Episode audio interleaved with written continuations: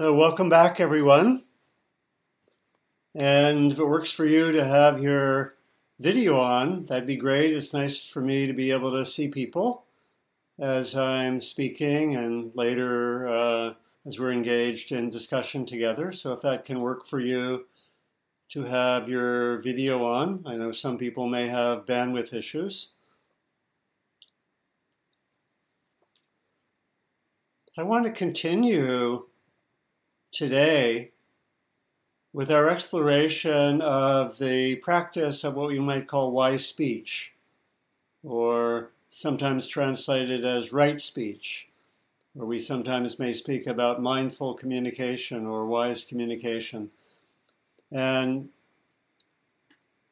I gave two talks on this in July, and I'm planning to do two further talks today and next week in August that will um, cover quite a lot of teachings and ways of practicing uh, wise speech.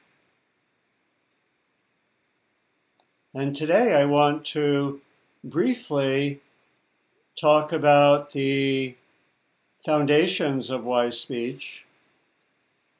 And then, really, in the second part of the talk, bring our practice of wise speech to challenging or difficult situations?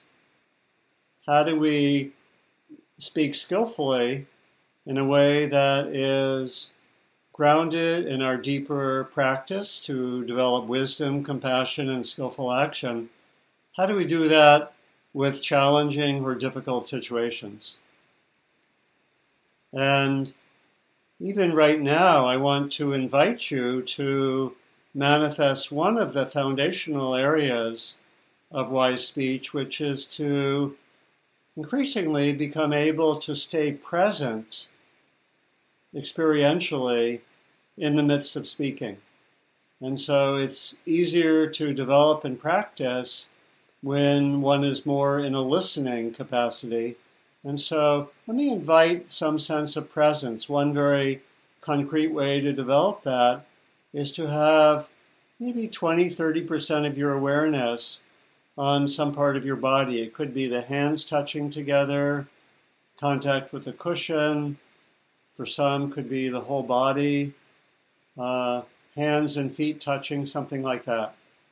And what this does, and I'll, I'll go into more depth on it in a moment, but what it does is it takes us out of what I sometimes call the automatic mind, when we're, where we're in an exclusively mental realm. And when we're in that place, it's harder to know what's going on internally because we're more in a habitual or automatic uh, place. So let me invite just that 20, 30% attention to the body, and this is, I'll come back to this, one of the foundational areas. So I personally love speech practice. I love practicing it, and I love um, exploring it and teaching and working with people on it. As some of you know, I, I was really inspired to do this particular series by having taught a six day residential retreat on wise speech practice at the end of June. And I remembered my, my love of the area. It's a really crucial area for a lot of different reasons. Uh, one is that it's one of the most powerful ways to bring our practice, as it were, off the cushion and into the rest of our lives. It's a wonderful, important uh, daily life practice.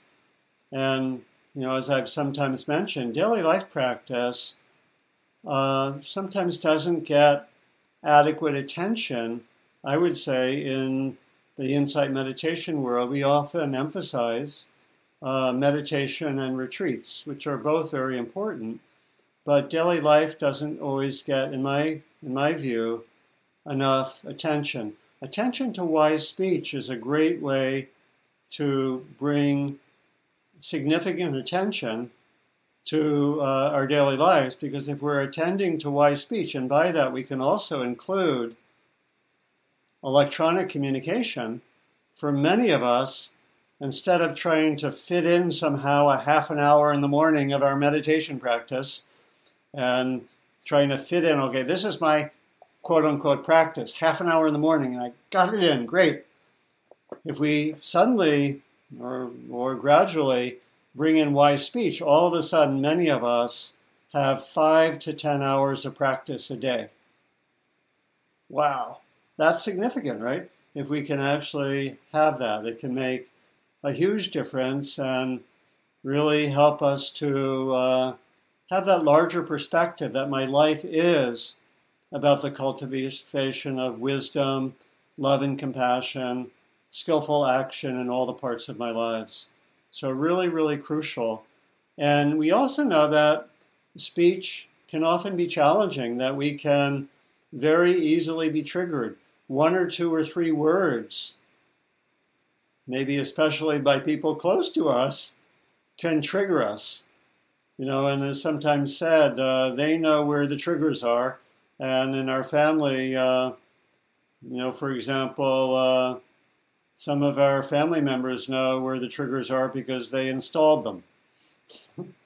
right? And so uh, we know that a few words can trigger us. We also know that a few words can be incredibly healing and helpful and grounding. Just a few words coming out of a kind and compassionate place can have great power. And again, we know we know the challenges of speech. Um, you know, often meditation communities have not really adequately, in my view, brought in skillful speech practice, you know, including work with difficulties and conflicts. And so historically, there have been quite a number of challenging periods of time in many Buddhist communities. You know, I've seen some of those uh, close up, right?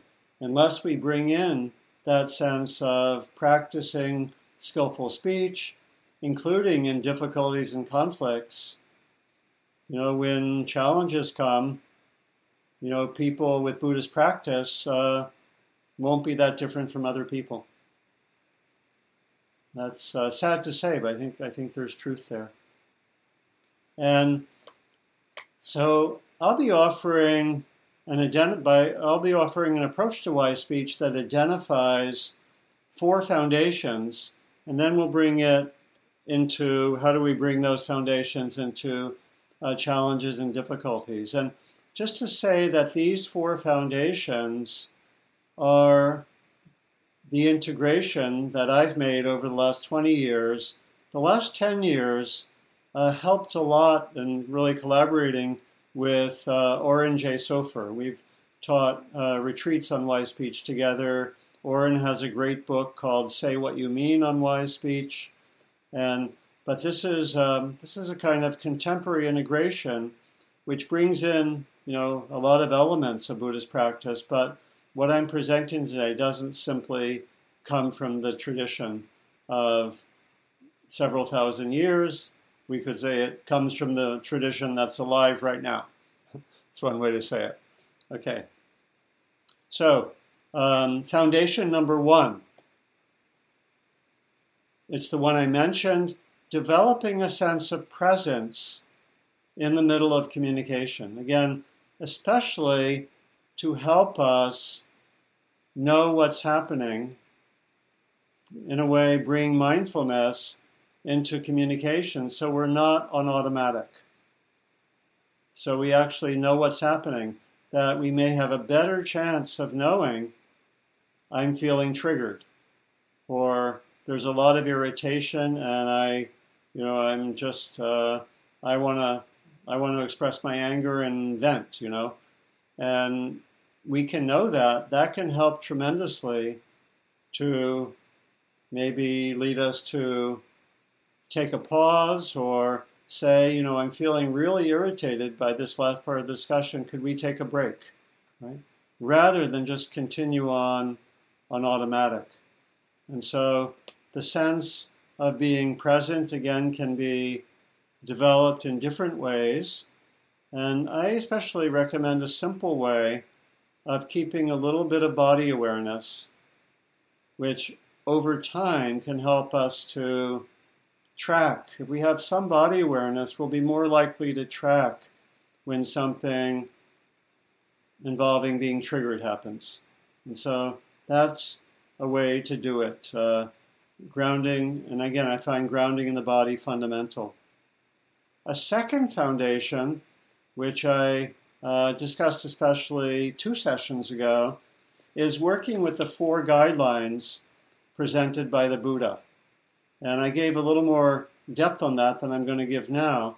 But working with these four guidelines can be very, very helpful. The four guidelines given historically by the Buddha are to be truthful, to be helpful, to come out of a warm heart, however that happens, which can co- totally coexist with setting boundaries or saying no or saying that wasn't okay. It's harder in those circumstances, but this isn't about being uh, nicey nice. It's about because we can come out of a kind heart, com- kind and compassionate heart, even when we're saying something difficult. So just to clarify that uh, sort of ahead of time. And then the fourth guideline is the appropriateness of the speech, particularly having uh, good timing, asking, is this a good time to speak about this? You know, can be very crucial. And so this is uh, this is from the Buddha from 2,600 years ago, and you can listen to uh, for these four guidelines. He he mentions five, but if you listen to them, you'll see that two of them are really about the the good heart. A statement endowed with five factors. This is the Buddha. Is well spoken, not ill spoken. It is blameless. Which five? It is spoken at the right time.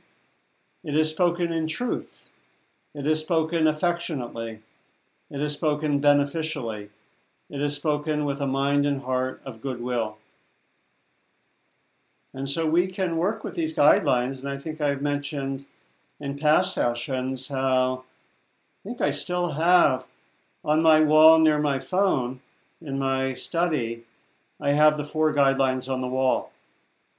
And for a lot of period of time, particularly when I was working with groups with the guidelines, I would answer the phone, or I would, or, let me back up, I would hear the phone ringing, and I would go, truthful, helpful, good heart, good timing, hello, right? And would, uh, that'd be a way of bringing the guidelines into my conversation. Of course, wouldn't always keep remembering them. I might lose it for a moment, but it helps. And I've helped to bring in those guidelines sometimes in organizations, you know, as guidelines that the organizations can work with. It could be wonderful for like um, a group uh, email communication or chat or something like that.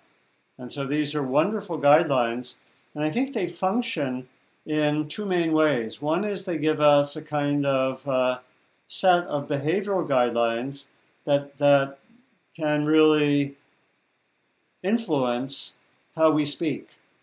And secondly, they give us reference points that when we notice ourselves, let's say, violating a guideline, they almost function like wake up calls. Okay, Donald, what's happening? That, that wasn't entirely truthful. There was a certain amount of exaggeration in what you said. Hmm you know, and uh, so they can it can um, we might stop there and say, okay, what's going on? Uh, you know, I exaggerated my credentials for the sake of self-image. Okay, what's going on? Do I feel a little insecure in this situation, or whatever, whatever it might be? So they can function in in those two ways, and can be uh, quite wonderful. Uh, a third guideline is really related to the first one, this is to practice with what comes up in the middle of speech, practice with our thoughts and emotions that come up in the midst of speech. And if we, again, if we are feeling angry, to know that, and it might mean that we, as I mentioned earlier, take a break that might be a wise thing to do. Take a break. Or, um, or maybe I, after a certain communication, I realize, you know, I'm actually, I'm still angry. You know, the conversation was over half an hour ago. I'm, you know, at home and I notice my, myself rehearsing a future conversation in which I'm still very angry. We might stop there and do some inner work with what's going on. Or I might later deliberately bring up my anger, relive, you know, in a meditative way, relive what I was doing for a few minutes, and then bring mindfulness. What's going on here? Let me be with the anger. Let me feel what this is like in the body and so forth. This is really pointing to the value of inner work in our wise speech practice. Some of it we do in the moment, some of it we do afterwards. You know, again, we might, you know, find ourselves irritated, blaming, judgmental half an hour afterwards. That'd be a very good time to just pause and say, let me be mindful and see what's happening for the next three or four minutes. That's a major way to practice, right? So, this third foundation is seeing the inner work related to skillful speech. And in some situations, you know, let's say I was really having a difficult conversation with a coworker and I was finding myself um, irritated, judgmental, and so forth. Before I speak with that coworker again, I might, you know, take, uh, you know, I might do 20 minutes of meditation, and maybe at the end of that, deliberately bring up the earlier situation, feel what it's like in my body, relive it, stay with it a while, and almost like let the anger be met by mindfulness and compassion. Let it, you know, let myself be with it. So, this is again something we can do. We can deliberately go into a situation from the past. Usually, in our mindfulness practice, we don't deliberately bring up uh, the past or the future, but it's something we actually can do. The recommendation is to do it maybe at the end of a sitting when we're fairly you know, balanced or more balanced. So that's the third form of practice.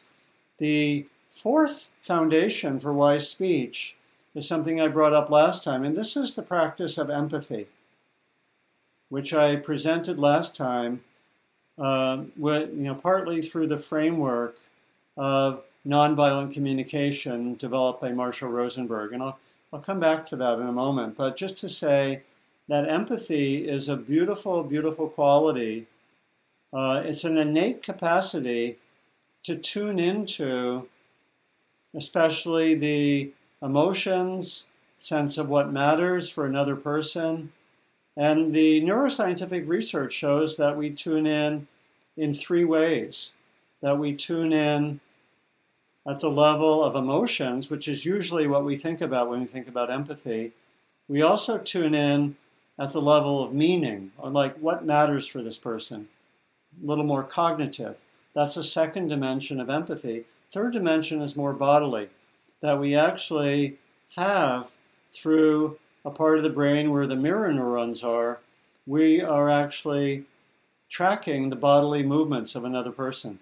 And when another person, the example I gave, I think last time, was someone walks across the room, little mirror neurons in my, in my brain have images of someone walking. Interesting, you know. They, I, I don't know how the neuroscientific researchers find that out because I, I've never tracked mirror neurons, but uh, apparently they're there. So all three of these are working, and empathy is a beautiful quality. Um, I think last time I gave a quote from the psychologist Carl Rogers, who talked about how it's such a, a deep aspiration and even longing that all of us have to be heard and to be understood, right? That it's so, we want that so much. And often we don't get it, right?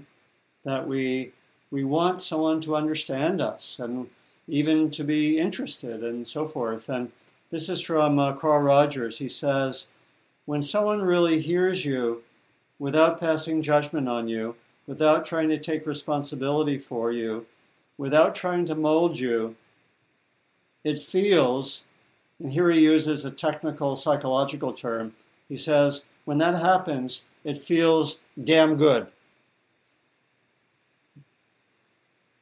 So a, a, very, a very deep need that we have. And what I have found is that, you know, I like to talk about empathy both as an innate capacity, but also as a practice, partly because we can, partly because empathy over time and in many situations gets blocked. You can see this in children. We can gradually see the empathy that was especially there when they're younger.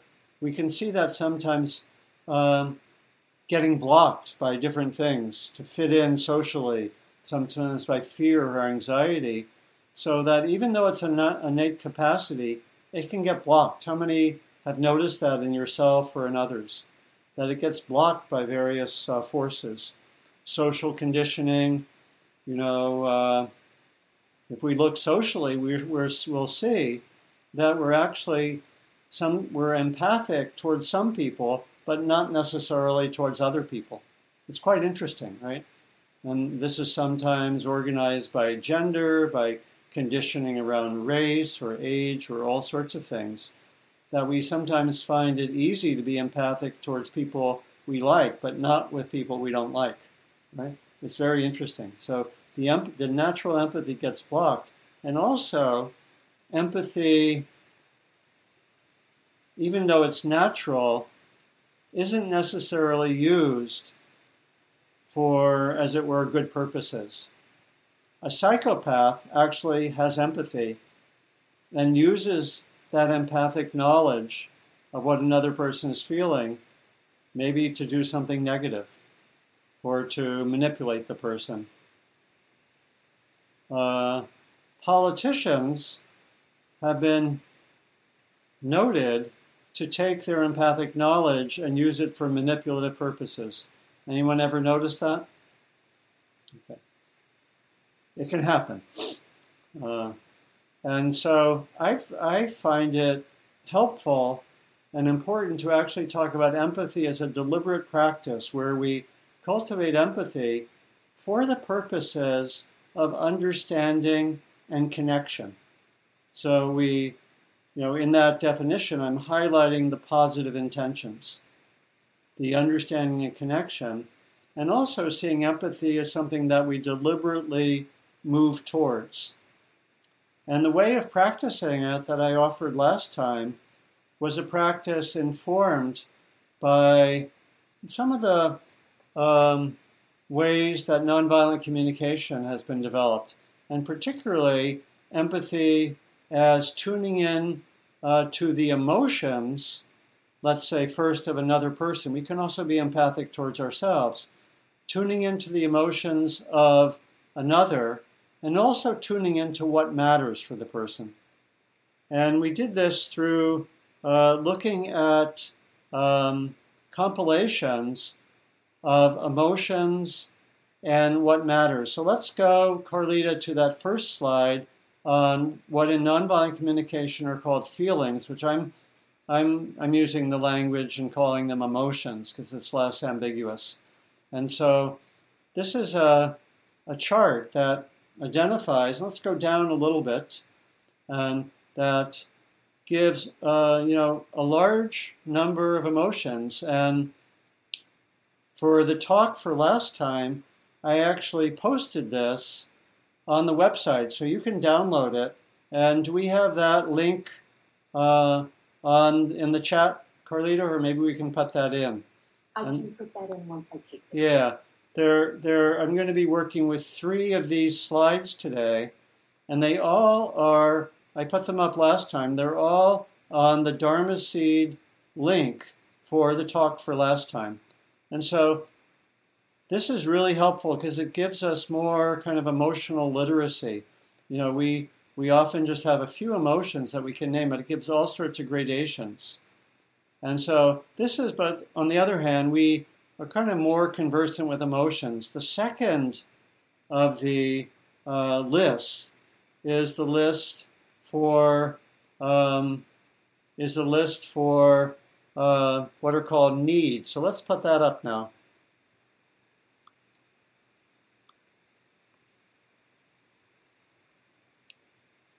And I'm, I'm going to use the language of talking about what matters. And these are needs, and, and it's important to understand how the term is used in nonviolent communication. Yeah, let's go down so autonomy is just right at the top, like, like that. That's great. And so these are needs, and the definition of need is very important here because a need is something that is always something valuable and positive. And a person may have an underlying need and not even know that one has it. You know? And the need is distinguished from the strategy. The strategy is the kind of the way that we try to get the need satisfied. The strategy can often be unskillful or even destructive, right? And that I may try to, uh, you know, if we go up to the upper right hand corner, I may try to find peace by engaging in drinking a lot. You know, one example. I, peace, I want to have peace, and I drink a lot, and, and I even use the language, I need a drink, right? And so I, I like to use the language of what matters. And the, this distinction between need and strategy is really crucial because the needs are taken to be always valuable. And the strategy can often be really negative. Another example I think I gave last time is I'm the facilitator of a meeting, and it's really important to me to have efficiency in the meeting so we can, uh, you know, meet our goals. And that, you know, we could say, well, that's a that's a valuable a need that's that you know that's a valuable sense of what matters. But my strategy is to be, be what we sometimes call a control freak, right? And cut people off and not let people talk, and I might monopolize the talking. My underlying need is valuable, so this is actually going to be one of the ways that we work skillfully with a difficult situation where we try to have empathy for someone we're having difficulty with, which is not always easy. I can have empathy for that facilitator who's a control freak rather than just be totally pissed off by the person being a control freak. I can bring in empathy and say, here is the need for efficiency, and here's the strategy, right? And really knowing that can shift the way that I communicate with the person, right? Okay, so let's let go of the slide for now. And does that, does that distinction make some sense? And so one way, I think uh, last time I did a little exercise, which I'll do again uh, just a little bit, to, to do some of the, uh, we'll do an empathy practice similar to what I did last time, where I'm going to invite you to tune into my emotions and then your sense of what matters to me, okay? We did this last time. And uh, yeah, maybe maybe we'll do it without the, the list of needs now. And so I'm going to just talk for about two minutes about something important to me. Okay? And I want you to be empathic towards Donald. Tune into my emotions and tune into what matters. Ready? Set your intention to notice emotions and notice needs. And just come up with one or two of them.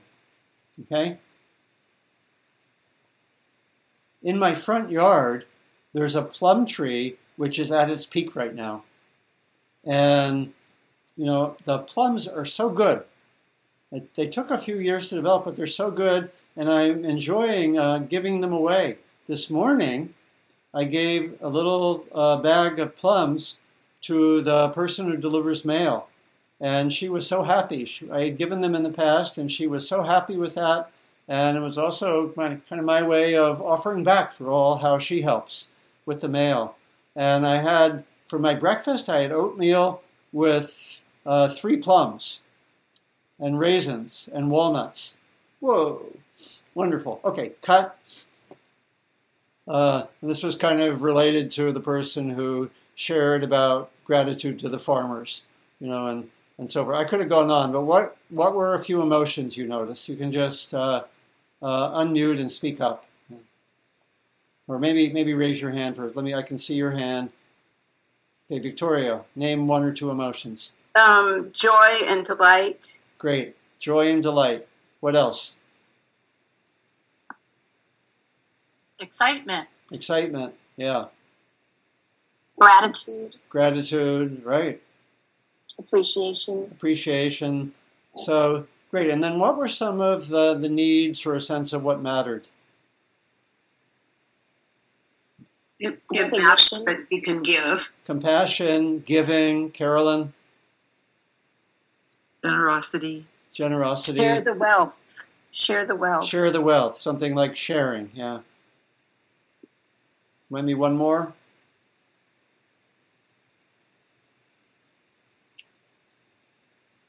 Yeah, Viv. Making connection. Making connection, yeah, beautiful. And what, what I love about this empathy practice a lot of what you named weren't exactly on my mind, but they're, they're valid. Like making connection, I didn't think of that, but it's obviously part of the experience, right? And so empathy practice is really, really simple. And um, yeah, and very, very simple. Uh, Chase, did, did you want to add one? Because I'm, I'm going to move on in a moment. Yeah. Yeah, I, I just wanted to say that uh, I was so excited about this exercise and I wanted to do it and I focused on the first uh, seven words that you said and then I completely went off into my misery, how miserable I am, how I'm being uh, persecuted, oppressed, and totally was unable to participate. Yeah, well, just just noticing that, and um, maybe we can come back to that. You know, what happens? What happened? Let's come. Let's bring that back into the discussion, uh, Chess. Okay. Yeah, because it's really uh, um, it's kind of no different from the meditation. We can be focused, and then maybe something that's hard for us in the moment just comes up and takes our attention. So basically, no problem. The you know the practice is just coming back. So bringing our wise speech into difficult situations, including what was just named, how do we how do we have the perspective to bring uh, our practice into difficulties generally, and then into wise speech? Um, here, here, this is from the Tibetan tradition. When the sun shines and my belly is full, I look like a Dharma practitioner.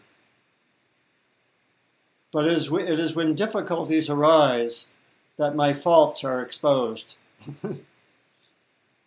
That's you know, probably a thousand years old from the Tibetan tradition. Another Tibetan uh, uh, uh, saying turn all obstacles into the path of practice turn all obstacles into the path of practice. So, this is our perspective that we want to include challenges and difficulties and conflicts uh, in our practice. But this is not easy, right? This is not easy at all. And we, um, you know, we often, when there are challenges or difficulties, we go back into habitual tendencies. And so it can take a conscious intention to um, to really bring our practices into these difficulties. And we especially are going to learn uh, a lot of the wise speech foundational abilities by first developing them in situations which are less difficult or not difficult at all. In other words, develop empathy like in the situation that we just had with me, or develop empathy uh, in a situation where uh, you're pretty balanced, let's say. Develop empathy and then gradually bring it into difficult situations. You know, when I taught the retreat on wise speech, we took the first two thirds of the retreat to just work with the foundational capacities in ordinary situations where there's not a, not a challenge or difficulty. Last third, we then brought it into difficulties, sometimes even doing role plays where two people would be together and, and one person would say, Okay, here's the situation. You're going to be this person, and this is what you're going to say when I say X, right? And you're going to say, and you're going to you're going to be blaming and judgmental of me, and then I'm going to try out my wise speech practices uh, in the situation. This is from the Buddha. Some practitioner is extremely kind, extremely gentle, extremely peaceful, as long as disagreeable courses of speech do not touch that person.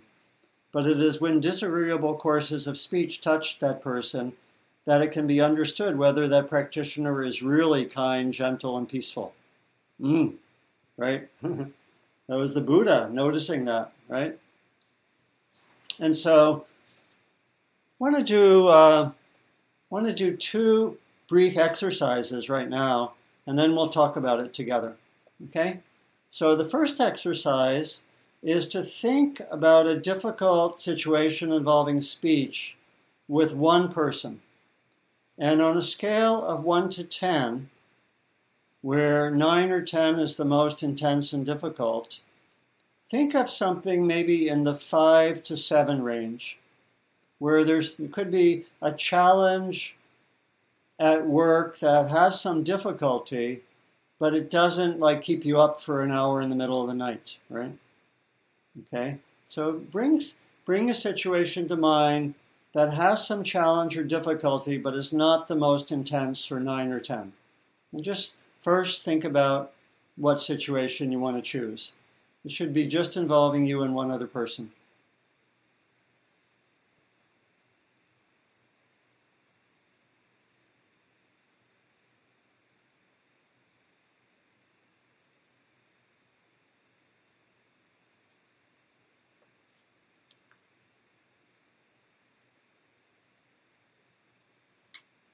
How many people have identified a situation? Raise your hand. Okay. So let's bring that, that experience to mind as if you're reliving it. Bring it to mind maybe for a minute or so as if you're reliving it. You can imagine the location, what was said, etc.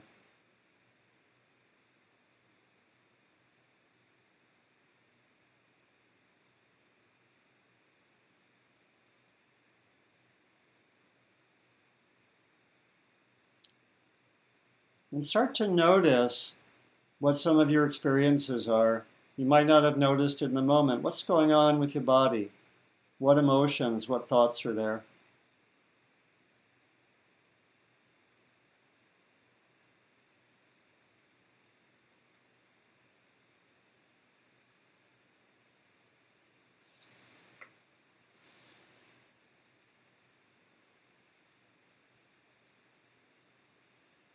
And now we'll do a practice that involves what um, we call the empathy map. So let's bring this on the screen now. And this is something you can uh, download from the earlier link. This is, you know, I've called this developing an empathy map for a two person interaction. Pretty simple, very similar to what we just did. And this is where you can uh, just have this on a piece of paper, you know, uh, just uh, create, create four quadrants, just like uh, the slide. And then take the next few minutes to, f- maybe the next two or three minutes to fill out the empathy map. Not to be exhaustive, but maybe one or two or three. What are your emotions in that situation? What's your best sense of the other person's emotions? What are your needs? What matters for you?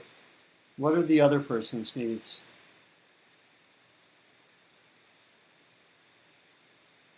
maybe we can, Carlita, um, why don't everyone, yeah, maybe we'll just leave it like this. See if you can remember the needs.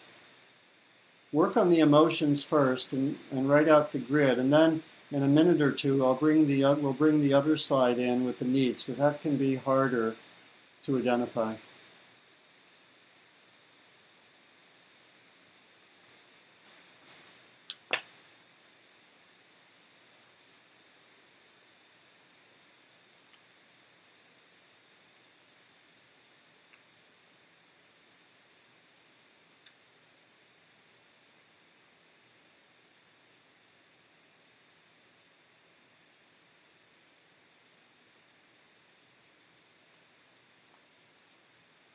Just identify one or two emotions and then the other person's emotions.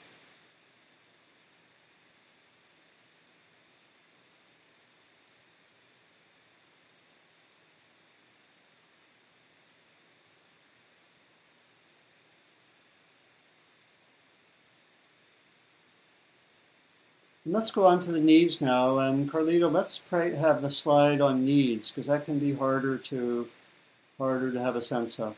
Let's put that on.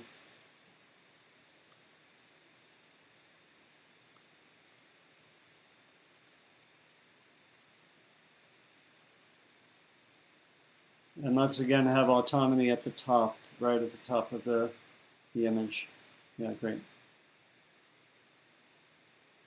And there are some others on the map, but I think we can maybe slide down just a little bit, Carlita, so we can also see what's below. There's play. Looks like most of them, yeah, most of these come, come under meaning. So let's go back up to where autonomy is right there at the top. We can kind of stay there. Yeah, yeah, great. And just look at these and then fill out the lower two boxes in the quadrant. Again, just identifying one or two.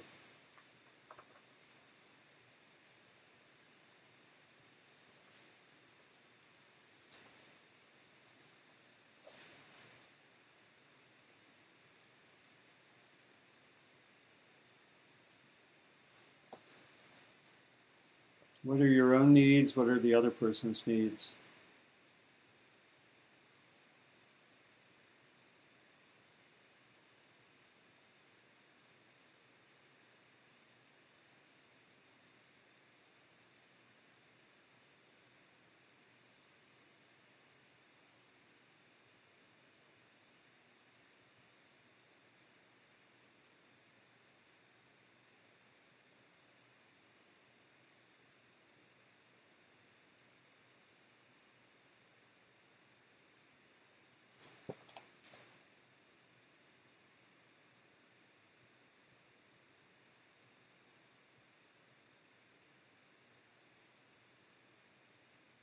Okay, and complete um, complete the empathy map. Let's let go of the slide.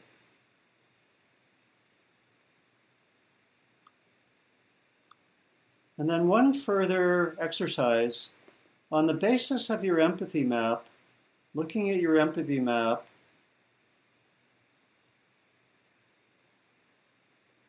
how might you act maybe the next time you're with this person, maybe when something similar arises. Does the empathy map tell you anything about how to, uh, you know, relate to the situation? Or let's say that it, now with the understanding that you have from the empathy map, would that affect you interacting if there was a, a similar situation arising? Just think about that for a minute or two.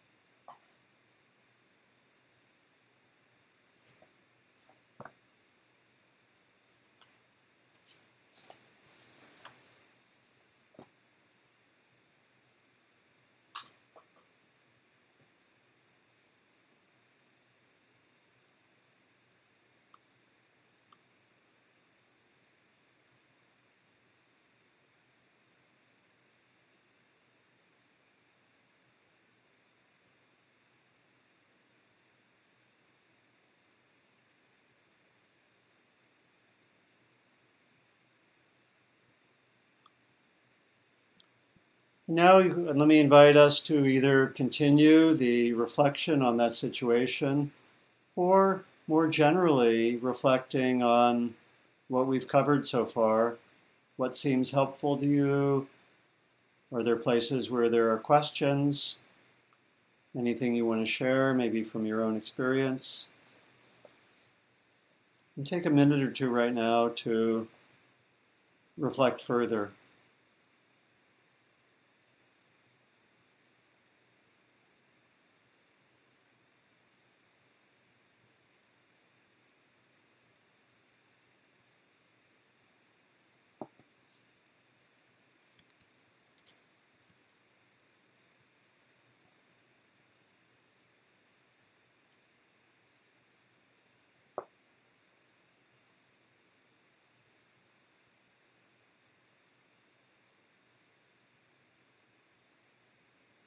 And if you've been uh, practicing uh, wise speech since we last met and have some stories or experiences you want to share, that could also be appropriate.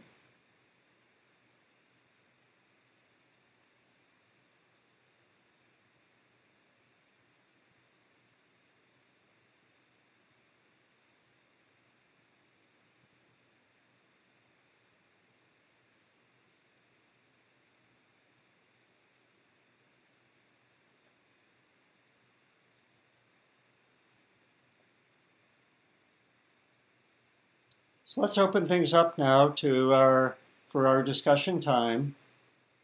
And um, you can use the raised hand function, or I can also uh, see people if you physically raise your hand. I see uh, uh, right now uh, Clara had had uh, uh, the raised hand function up. I don't know if that's still a sharing a question or something. And then Nancy, Carolyn, and Wendy and Lisa Marie. Yeah. Please, uh, Clara, did you have something?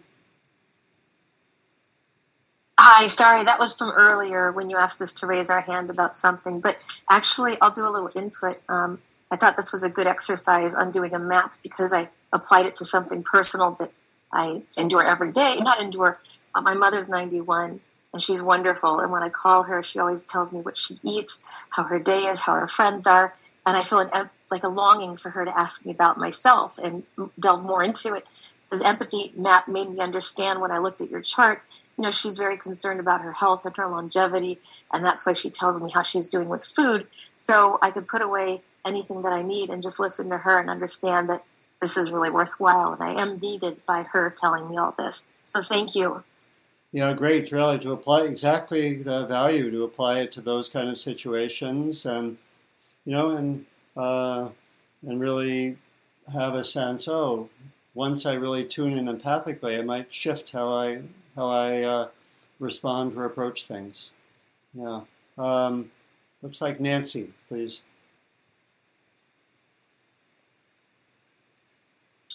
Um, thank you very much, Donald. I learned two really interesting things from this exercise um, and the particular situation that I was thinking about. The first is that when I am feeling an emotion that is a little bit strong, I need to be very careful before I speak. Yeah. To make sure that the first thing that I say, in this case to my husband, does not indicate that I am judging or blaming. Mm. That's that's the first thing. And the second thing is at the same time that I'm pausing before I speak, I should be asking myself, is this even worth getting into at all? Is it such a minor thing that the, you know it's not earth shattering? Maybe I can just let this go, even if he has made a mistake. So what? Yeah, beautiful. How many can relate to that? really, uh, that's quite something, Nancy. Really wonderful, um, wonderful practice, and um, we'll look forward to hearing how it goes the next week. it's something I get to practice with a lot. yeah, but that's beautiful, beautiful, really to uh, to work with that and to have that as an intention. And again, you can see kind of the interaction of the uh, the different foundational practices. Here, you were working with a question of timing. Is this even a good time?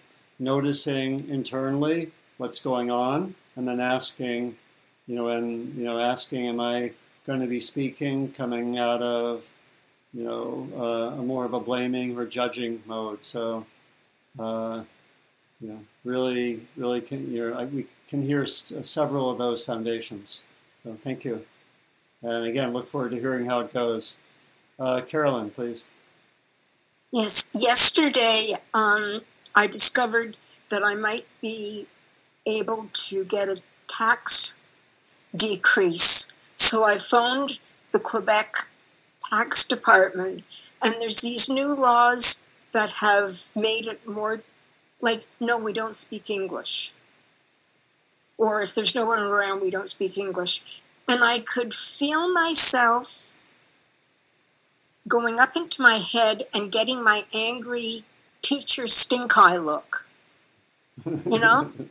and I just went, and the woman kept talking faster and faster in French. And then when I convinced her that maybe it would take a shorter time if she used some franglais, we could do it that way, she spoke.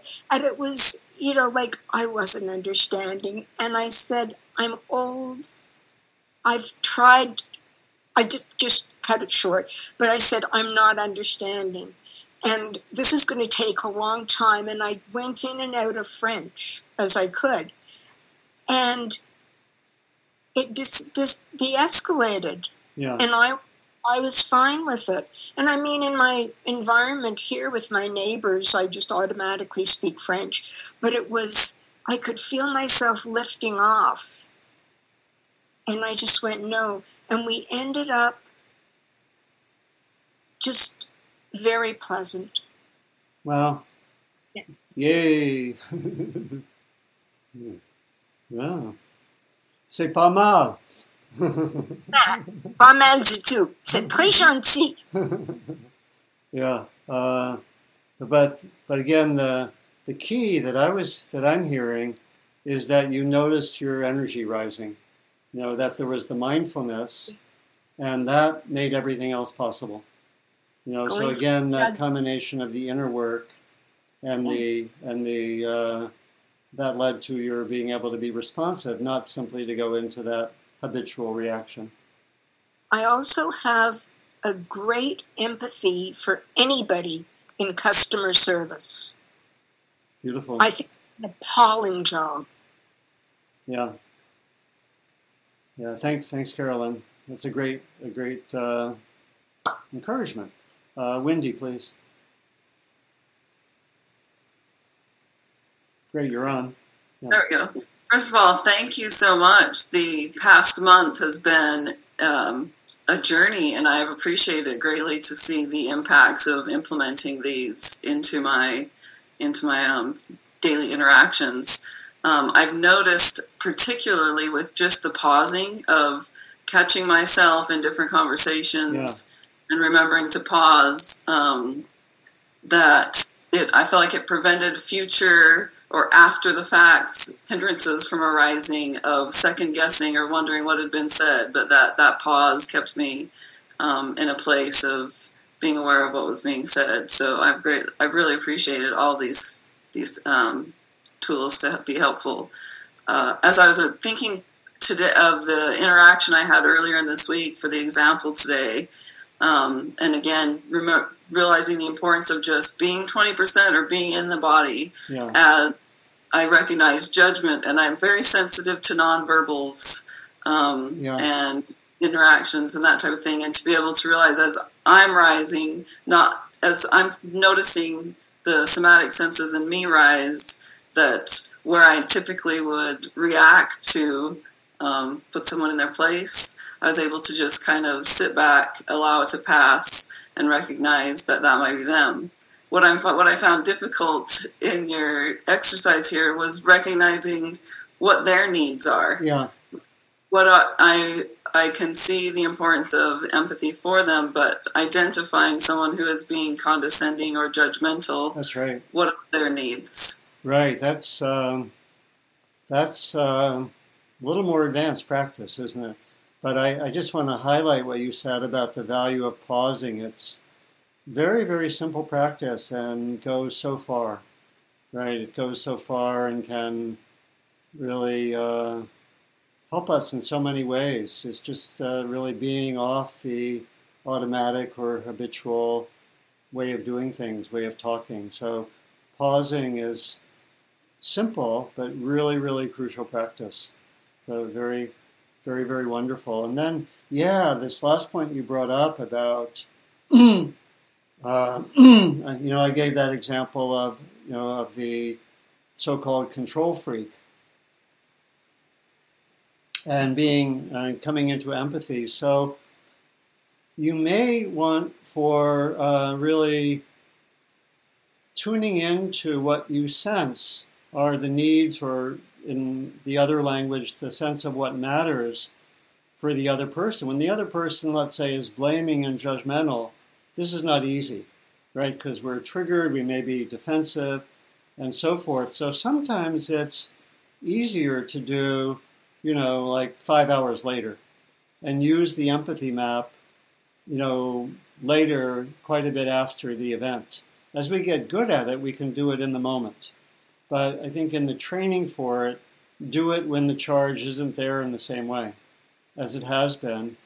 And also use the sheet. Uh, um, you know, that again, you can download from the link that Carlita had put on the website from the, the Dharma Seed listing of the last talk. And I'll you know, I'll, it'll keep it there indefinitely. And so, but it's it's hard. How do we how do we do that with you know someone who is blaming? You know, uh, you have to look at the list and tune in. Do, do you have from that example right now? Um, actually, maybe I maybe I, I want to respect the other people who still haven't talked. I was going to ask another question, but that would be the short answer. Yeah. Thank you. Thank yeah. you. I really appreciate your help. Thank, thanks so much, Wendy. And Lisa Marie and Judith and Chess. Try we'll try to get this will be all yeah. Hi. Hi. Let's see. I think I'm unmuted here. Um, well, the um, the practice that we just did of exploring empathy for other was turned out to be surprisingly hilarious for me. Um, I chose a situation that um, comes up fairly often, which is I was looking, I would just happen to be looking out my kitchen window, and my neighbor across the street and her husband were walking down the street to the neighbor next door carrying some kind of treat. And she's a person in the neighborhood who always has treats for others. And I noticed that I felt quite um, irritated that she was doing that, and that uh, clearly I noticed I was feeling uh, she was one upping me and being more uh, connecting with the neighborhood than you know, and I wanted to be the one doing that and not for yeah. her to be the one doing yeah. that. And um, so, in reflecting about it here, um, I realized that the reason that that's happening in the neighborhood is because of the community work I've been doing as a leader. Mm-hmm. And so, that's the very thing that I've been working to bring into this neighborhood. And there's the success of it in my mind, and I can't even, in my, right in front of me, and I can't even tolerate it. Like that is, yeah. I need to increase my ability to recognize joy as, yeah. you know, like that's, that ought to be a joyful experience for me. Yeah. Yeah. And, and, and so it really, it made me laugh, the irony yeah. of like, that's just crazy. Yeah, and then also bring in the empathy for yourself because, you know, again, you could see that, you know, maybe this other person was uh, wanting to have community connection, whatever language we use. And you could see that for yourself, that's also a deep need. But here it is, you know, maybe there was some other need, like to be recognized or seen, right? That that was also there for you and you know, and then, but it was somehow uh, leading to, you know, the the judging of the other, right? But but maybe for, it sounds like next time it happens, you might might be experiencing it differently. I think so. Yeah, I think so. Wonderful. Yeah. Great. Um, uh, Judith, and then uh, Chess. Yeah. Welcome. Yeah. Uh, I I did a chart um, with my daughter as the other person, and I love my daughter dearly, but our temperaments and personalities are very different. I have moved into a new apartment. It's been pretty well settled, except for the second bedroom. and I don't like the feeling when my daughter pushes me to organize it or wants to do it for me, and I feel manipulated. And uh, but I'm realizing that her her offering is out of caring and out of concern, and I just need to find a way to talk to her and appreciate the caring and concern, but still be allowed my own autonomy and right. to proceed at my own pace. I haven't figured out how to have that conversation. Yeah, but but but identifying those needs, a sense of what matters. Um, I mean, a good place to start is to empathically meet her and appreciate the you know the caring, the concern, and uh, you know, and then somehow find a way to bring up uh, you know the statement about your own need for autonomy. Right. But uh, but it sounds like you've come to really crucial insight. So that's the most important thing, and we'll we'll continue next week and try to you know go further with some of the specifics because you know if um, we're I'm a little conscious of time because we're uh, at the end of the gathering. Otherwise, I might take another five minutes and explore. Okay, what might be a good way to do it, and so forth. But you can you can go there. Okay. Thank you so much. Thanks, Judith. Um, let's see. We had. Uh, Thank you. Yeah. Jess. Jess, please. I, I woke up at three o'clock in the morning this morning thinking about a relationship that I've had with my cousin. He, um, for 20 years, and I thought we we go back and forth. Uh, he, he, doesn't like what I send most of the time, and uh, through emails. Um, and uh, and I, I, don't really like what he sends, and, and he doesn't really like what I send. But we keep the relationship going, and I, I am ashamed of myself because I feel pity. Uh, I felt pity because his dad, uh, although he was a famous oncologist, died early, and so they were left with his mom and and five kids, and I've always kind of felt sorry for them, and that's horrible. Um, I'm ashamed of myself. I don't know what his needs are, although I can surmise that uh, I'm in the United States, so everything that I have to say and observe and perceive is is probably fantastic compared to him, who's in uh, another country, a third world country, and so it's his stuff is also always kind of shocking because it's incredible, but I never absorbed that fact. I asked Carlita for the chart because I'm going to be doing that. Great. I'm going to be with him. Thank you so much. Thank, thanks, Jess. Yeah, that would stay with the empathy map and, you know, using the chart, you can really have your best guess for what the needs are because that starts, as we've seen from some of the other examples, that starts to really be important in helping us to shift away from maybe some of the ways we get triggered or um, you know feel you were talking about shame and so forth so i would just stay with the empathy practice including for yourself the empathy map could be a really valuable tool for continuing with this and also uh, this may be getting you know maybe in the upper part of the range so also work with ones that are maybe simpler and even easier, less emotional, and and because we want to keep developing the muscle. Thanks, Jess. Enormous thank you. Thank you.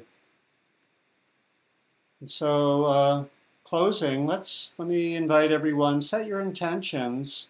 If you'd like to, how many would like to stay with this for the next week and explore? Okay. Set your intention for the next week or the next period of time. See what's there for you. And how can I, you know, what helps me practically to bring these intentions into my daily life?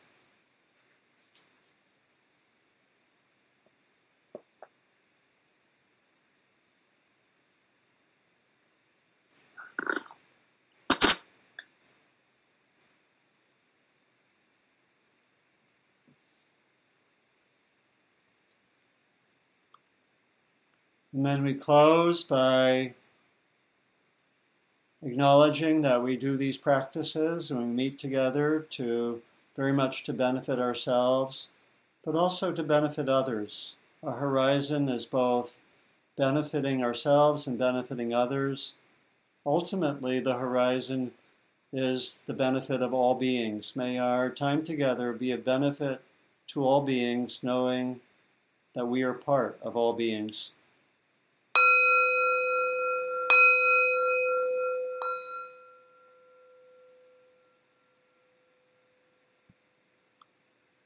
So thank you, thank you, thank you to everyone. Thank you to Carlita. Yay, Carlita. If you want to unmute and uh, you can say Thanks a lot. goodbye. Thank Thank you. you, Donald and Carlita. Thank Carlita. you so much. Thank Thank, you. you, Carlita. Yeah. Hola, Thank you, Portia. Carlita. Thank you, Donald. Hello, Everyone. Portia. Thank you. yeah, thanks, Carlita. Thanks, everyone. Such a blessing. Yeah. Thank you, Donald. Bye-bye. Thank you. See you next week. See you next week.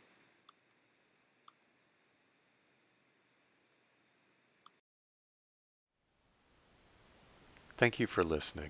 To learn how you can support the teachers and Dharma Seed, please visit dharmaseed.org slash donate.